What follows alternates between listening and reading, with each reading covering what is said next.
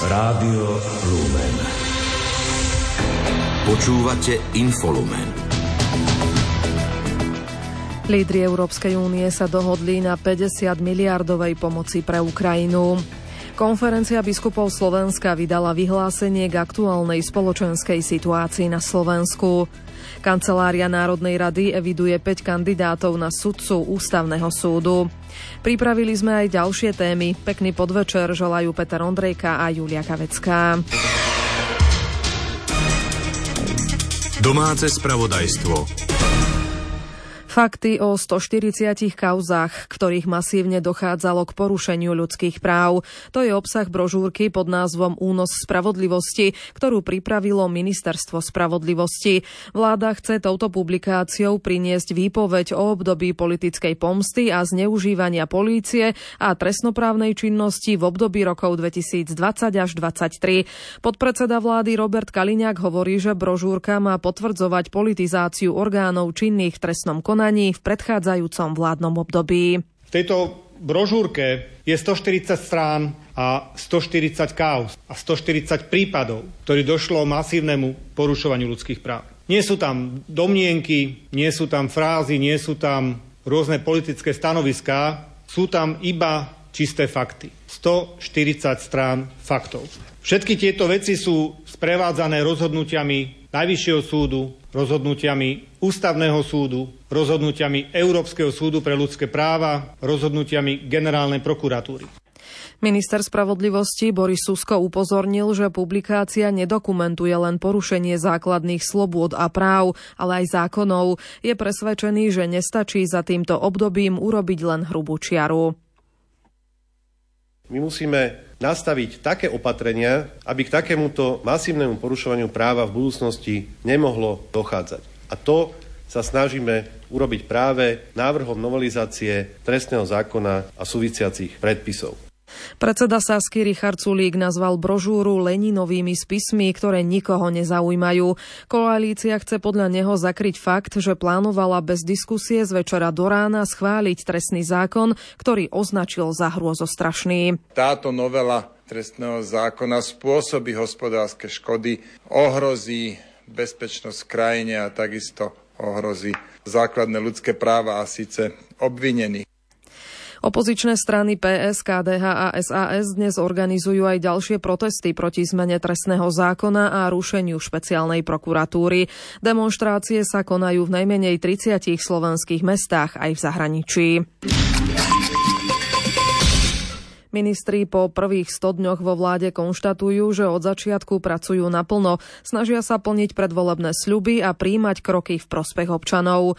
Vicepremiérka a ministerka hospodárstva Denisa Saková uviedla, že pracujú najusilovnejšie, ako sa dá.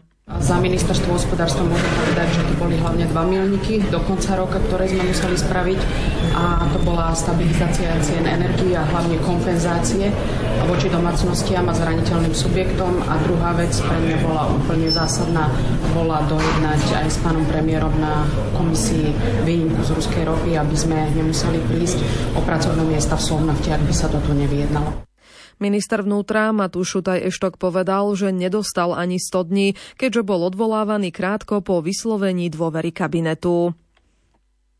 Pre mňa je to také akože nejaké symbolické číslo, ale my sme tu ako ministri a musíme pracovať od prvej chvíle 24 hodín Minister práce Erik Tomáš si myslí, že sa darí príjmať zákony pre ľudí. Môžem za rezort práce urobiť nejaký odpočet za 100 dní, takže počúvajte. 13. dôchodok, 300 eur pre každého poberateľa dôchodku, bonifikácia hypoték, ďalej sme mali odvodové úľavy pre potravinárov, pomoc e, sociálnym zariadeniam s energiami, pomoc pri obnove hradov nezamestnanými, humanitárna pomoc pre obce e, postihnuté zemetrasením, takže myslím si, že dosť slušný účet za prvých 100 dní. Predseda progresívneho Slovenska Michal Šimečka si naopak myslí, že vláda nerieši problémy bežných ľudí, rieši svoju beztrestnosť a moc. Jediné, na čom jej záleží, je aktuálna novela trestného zákona. Aby dostali amnestiu ich ľudia, ako pán Gašpar, pán Böder a ostatní, A kvôli tomu sú ochotní obetovať všetko. Aj paralizovať celý trestný systém, pustiť na slobodu a dať nízke tresty aj vykrážačom aut, bytov, ohroziť bezpečnosť každého jedného z nás. A to je tá najjasnejšia vizitka, o čo im v skutočnosti ide. Aj podľa SAS vláda Roberta Fica počas svojich prvých 100 dní urobila viaceré prešľapy, nepriniesla pokoj ani konsolidáciu verejných financií, navyše prispieva k demontáži demokracie a právneho štátu. Juraj Krúpa poukázal aj na prácu ministerstva vnútra, kde vidí viaceré negatíva. To, čo tu na Slovensku prebieha, je v podstate likvidácia právneho štátu a demontáž demokracie alebo liberálnej demokracie ako takej. Jedným z tým klasickým eh, príkladom demontáže demokracie a rozvracania právneho štátu je aj úder alebo eh, podmanenie si orgánov činných trestnom konaní. Líder hnutia Slovensko Igor Matovič zase vyhlásil, že vládna koalícia robí všetko preto, aby plnila sľub oligarchom zabezpečiť im beztrestnosť. Dodal, že sľuby o lacnejších potravinách či energiách ostali nenaplnené. Ale čuduj sa svete, krvopotne sa snažia naplniť iný slub. Slub, o ktorom sme my ani ich voliči vôbec nevedeli a to je slub oligarchom, mafiánom, zlodejom, ktorí vo veľkom rozkradali spolu s nimi republiku, že im zabezpečia amnestiu za zločiny, ktoré páchali. Na tomto slube makajú od nevidím do nevidím a snažia sa čím skôr tento slub voči mafii splniť. Krátko z domova. Kancelária Národnej rady eviduje 5 kandidátov na sudcu Ústavného súdu. Termín na podávanie návrhov uplynul včera. Kandidátmi sú Michaela Králová, Anton Dulák, Lívia Trelová, Martina Janošíková a Zuzana Pitoňáková. Občianskí aktivisti zo slovenskej iniciatívy Mier Ukrajine dnes odovzdali na úrade vlády v Bratislave úlomky ruských rakiet a ďalšie predmety z Kieva. Reagovali tak na skoršie vyhlásenia slovenského premiéra Roberta Fica, ktorý spochybnil, že v ukrajinskej metropole je po predvláňajšej ruskej vojenskej invázii vojna. Bývalá šéfka inšpekčného týmu oblúk Diana Santusová sa stala riaditeľkou Národnej jednotky boja proti nelegálnej migrácii. V novej funkcii sa spoločne so štátnou tajomníčkou ministerstva vnútra Luciou Kurilovskou stretla s americkým veľvyslancom na Slovensku, informoval o tom denník N. Rezort školstva odnes zmenil svoj oficiálny názov na Ministerstvo školstva, výskumu, vývoja a mládeže. V rezorte bude zároveň pôsobiť nový štátny tajomník Jan Hrinko. Venovať sa bude oblastiam mládeže, inklúzie a inovácií. Na Zemplíne zaznamenali ďalšie zemetrasenie s magnitúdom 1,4. Zasiahlo oblasť medzi obcami Košárovce a Jankovce v okrese Humenné. Otrasy pocítili aj obyvatelia niektorých obcí v okresoch Vranov nad Topľou a Humenné. Narastajúci problém v intravilánoch obcí a miest si vyžiadal prípravu manuálu pre krízový manažment medveďa hnedého. Manuál má stanoviť a zdokonaliť operačné postupy, metodiky, príručky a nástroje používané pri riadení krízových situácií na základe súčasných poznatkov a získaných skutočností. Minister životného prostredia Tomáš Taraba upozornil, že manuál sa netýka plošného odstrelu, ale zásahu v krízových situáciách, keď sa dostane medveď do intra intravilánu obcí a miest a predstavuje reálne nebezpečenstvo pre ľudí a ich majetok. Ľudia povedia, že sa tam nachádza medveď niekde pri škole, pri škôlke podobne. Následne bude kontaktované ministerstvo životného prostredia, bude kontaktovaný okresný úrad a bude v podstate vyslaná najrychlejšia možná hliadka policie, ktorá bude disponibilná v danej oblasti, to znamená, nebude sa čakať na ten zásahový tým. Oni ho identifikujú, povedia, na ktorej lokalite sa nachádza. V prípade, že okresný úrad identifikuje, že tá lokalita, kde je, nepredstavuje nebezpečie v prípade odstrelu toho medveďa pre ľudí a budú zabezpečené dodatočné bezpečnostné opatrenia. Ministerstvo životného prostredia vydá povolenie na odstrel. Okresný úrad musí vydať povolenie na výnimku z toho, že sa môže loviť v intravilane a následne v ideálnom prípade budú privolaní miestni polovníci. Celý manuál, ktorý vzniká v koordinácii s Ministerstvom pôdohospodárstva a rozvoja vidieka a Ministerstvom vnútra, by mal byť hotový do dvoch týždňov.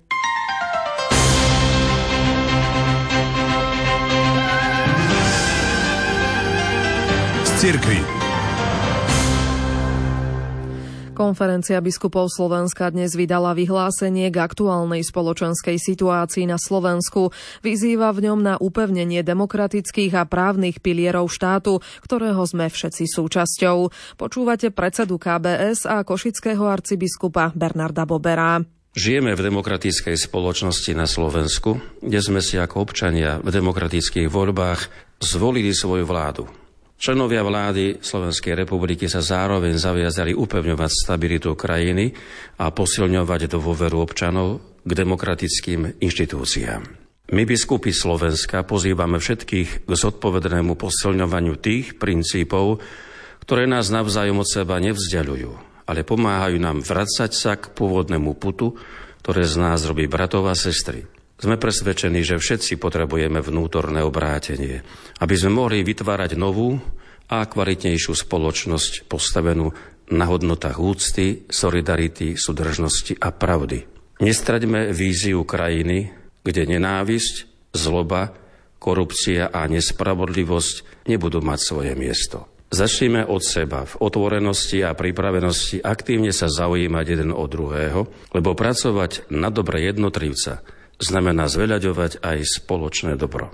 Slovami a činmi konkrétne prispievajme k realizácii spoločnosti, ktoré sa nerozdúchávajú vášne extrémizmu, polarizácie, ale rozvíja sa duchovný, kultúrny, sociálny a ekonomický potenciál. Veríme, že Slovensko má silu obstať v každom zápase o právne a demokratické piliere svojej štátnosti. Rozvoj a duchovné blaho našej vlasti podporujeme aj svojimi modlitbami.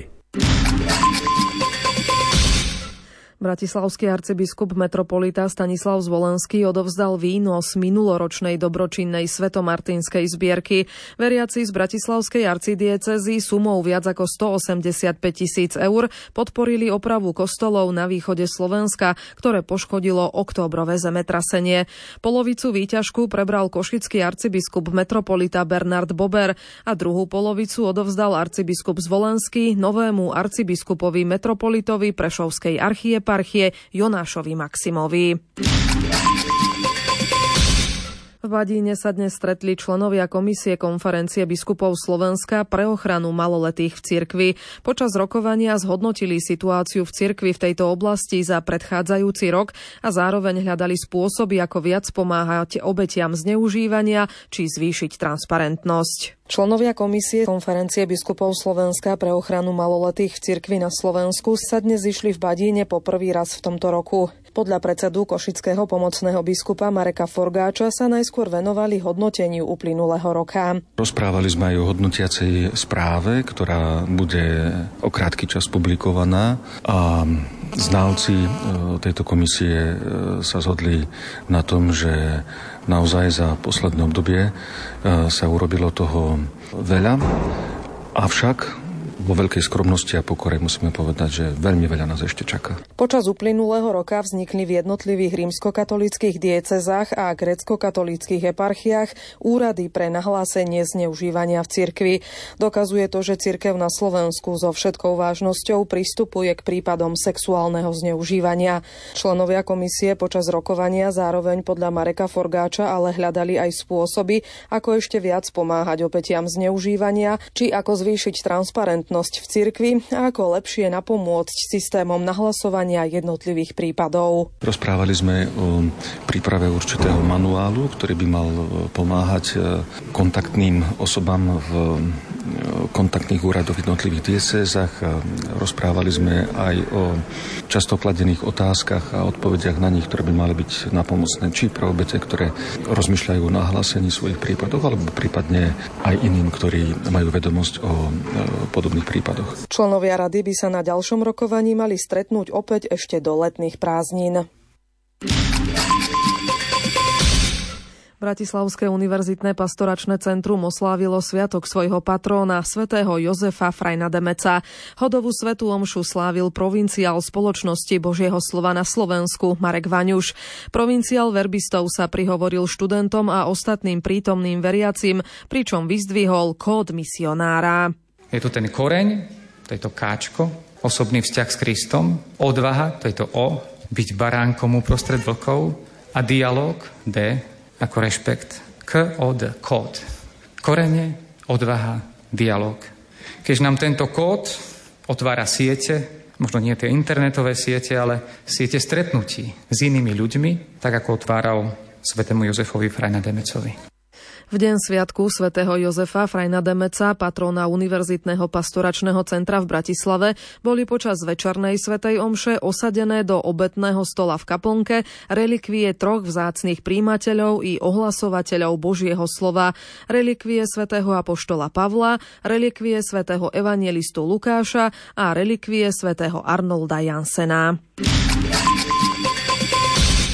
Od dnes do nedele sa v Ríme stretne viac ako 300 predstaviteľov rôznych foriem zasveteného života z viac ako 60 krajín.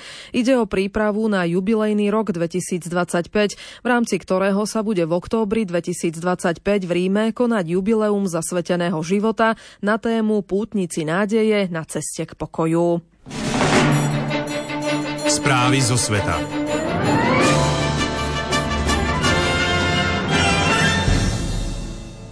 Lídry členských štátov Európskej únie sa na mimoriadnom samite v Bruseli dohodli na finančnej pomoci pre Ukrajinu vo výške 50 miliard eur.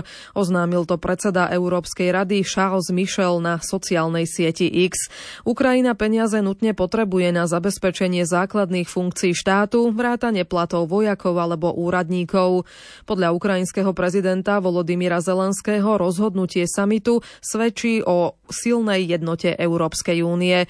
Rusko poznamenalo, že Ukrajina i Západ budú naďalej pociťovať problémy, doplňa Ondrej Rosík.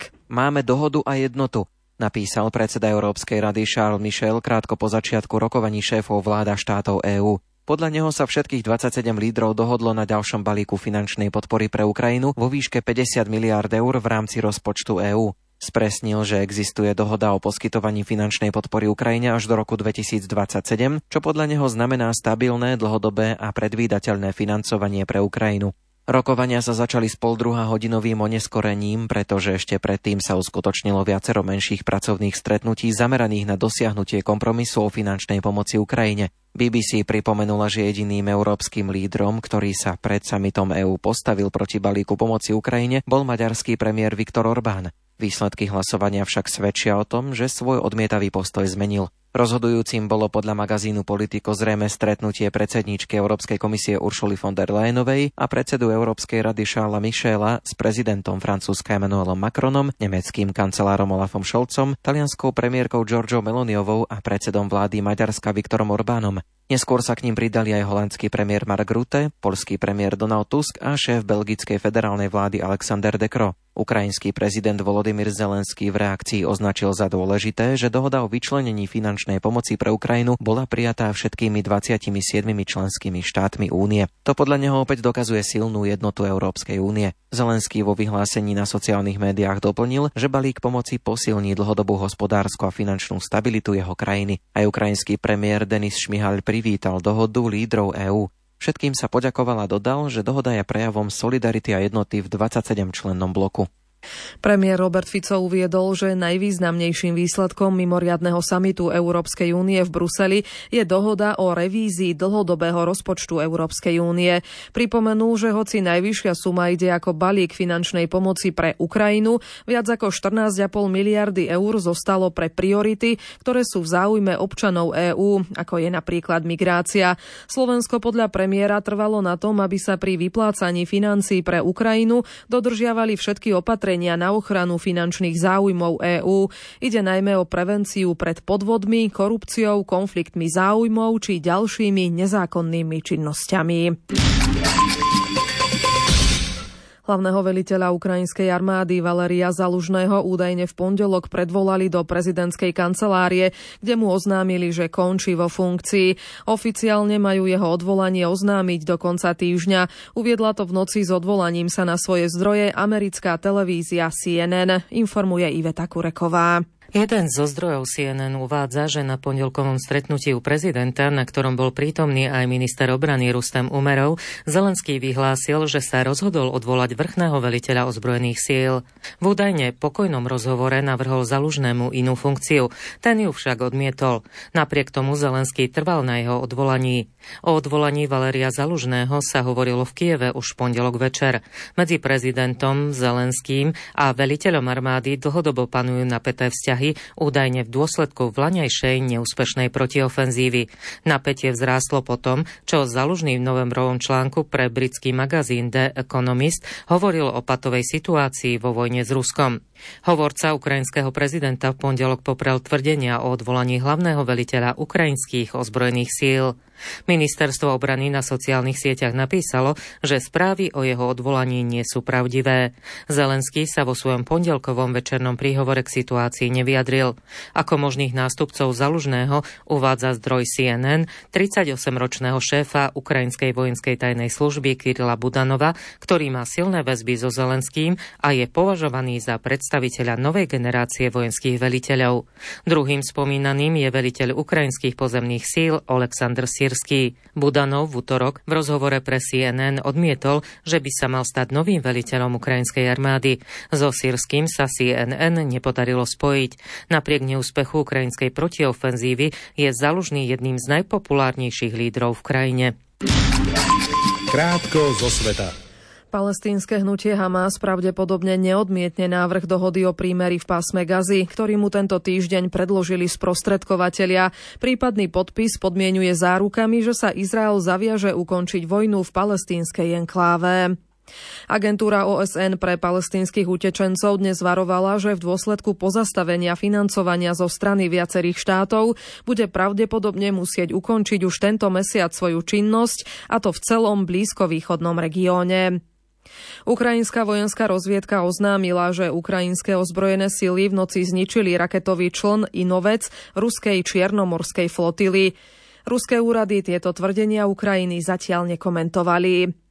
Ruskí vyšetrovatelia uviedli, že majú dôkazy o zostrelení ruského vojenského lietadla IL-76 ukrajinskou armádou, ktorá pritom použila systém protivzdušnej obrany Patriot americkej výroby. Ukrajina sa k tvrdeniu výboru zatiaľ nevyjadrila. Francúzski učitelia vstúpili dnes do štrajku za lepšie platové a pracovné podmienky. Protesty podnietili aj kontroverzie okolo novej ministerky školstva, ktorá čeli kritike v súvislosti s rozhodnutím premiesniť svojho syna zo štátnej do súkromnej vzdelávacej inštitúcie.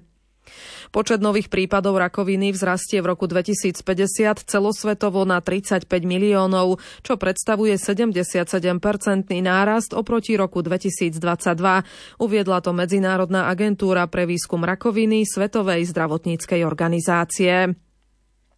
Výchrica Ingun spôsobila včera spúšť v strednej časti Norska.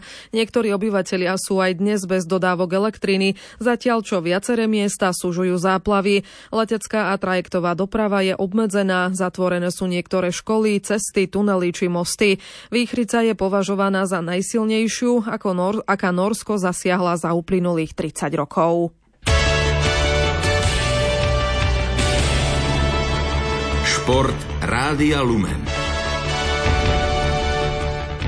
Sedemnásobný šampión Formuly 1 Lewis Hamilton opustí po sezóne 2024 Mercedes. Informáciu potvrdila televízia Sky Sports. Zároveň boli potvrdené medializované informácie o tom, že 39-ročný britský jazdec bude od roku 2025 jazdiť za Scuderiu Ferrari.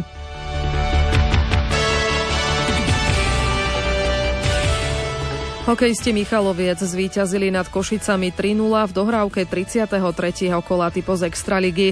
Domácich prvýkrát v sezóne viedol ich staronový kormidelník Tomek Valtonen, ktorý spoločne s asistentom Danielom Sedlákom nahradili Petra Kúdelku s Tomášom Surovým. Slovenský hokejista Marian Studenič strelil v noci svoj deviatý gól v prebiehajúcej sezóne AHL. Pomohol ním Koušele Volí k triumfu nad Calgary 4-3 po nájazdoch. Po 37 zápasoch sezóny má slovenský útočník na konte dokopy 26 bodov.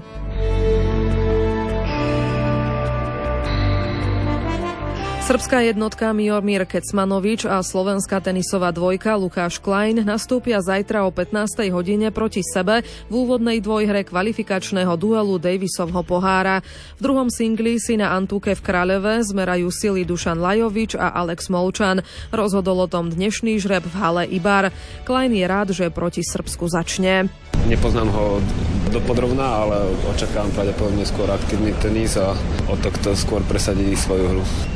Alex Molčan očakáva proti Lajovičovi náročný duel. Myslím, že Antuka je jeho dominantný povrch. Je to kvalitný hráč, už má nejaký vek, takže má veľa skúseností aj s Davis Cupom. Poznám ho pomerne dobre. Bude to ťažký super, tým, že hráme v Srbsku na ich domácej pôde, ale myslím si, že sme v dobrom nastavení, všetci hráme momentálne dobre. Aspoň tie tréningy tomu tak nasvedčovali, takže sa na to pretavíme aj do toho zápasu. Slovenská tenistka Anna Karolina Šmídlová sa neprebojovala do štvrťfinále dvojhry na turnaji VTA v thajskom Hua Hin. Ako 8 nasadená prehrala v druhom kole z Wang Yafan z Číny v dvoch setoch 2-6 a 4-6.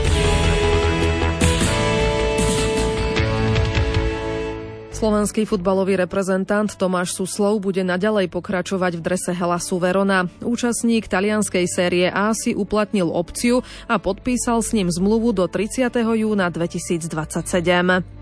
Futbalista Emeška Žilina Tomáš Nemčík bude pokračovať vo svojej kariére na severe Európy. Vedenie Šošonov sa dohodlo na hosťovaní 22-ročného obrancu s klubom Rosenborg BK, kde bude hosťovať do konca decembra 2024. Nóri si môžu uplatniť aj následnú opciu. Slovenského futbalistu Lukáša Haraslína stále trápi zranenie členka, ktorému spôsobil v príprave reprezentačný spoluhráč Denis Vavro. Krídelník pražskej Sparty pravdepodobne nestihne ani štart jarnej časti Českej ligy. Výhľad na ďalšie týždne je nejasný. Slovenskí florbalisti víťazne vstúpili do kvalifikácie o postup na decembrové majstrovstva sveta vo švedskom Malmo. V úvodnom zápase na turnaji v Poľsku si poradili s Veľkou Britániou 19-8.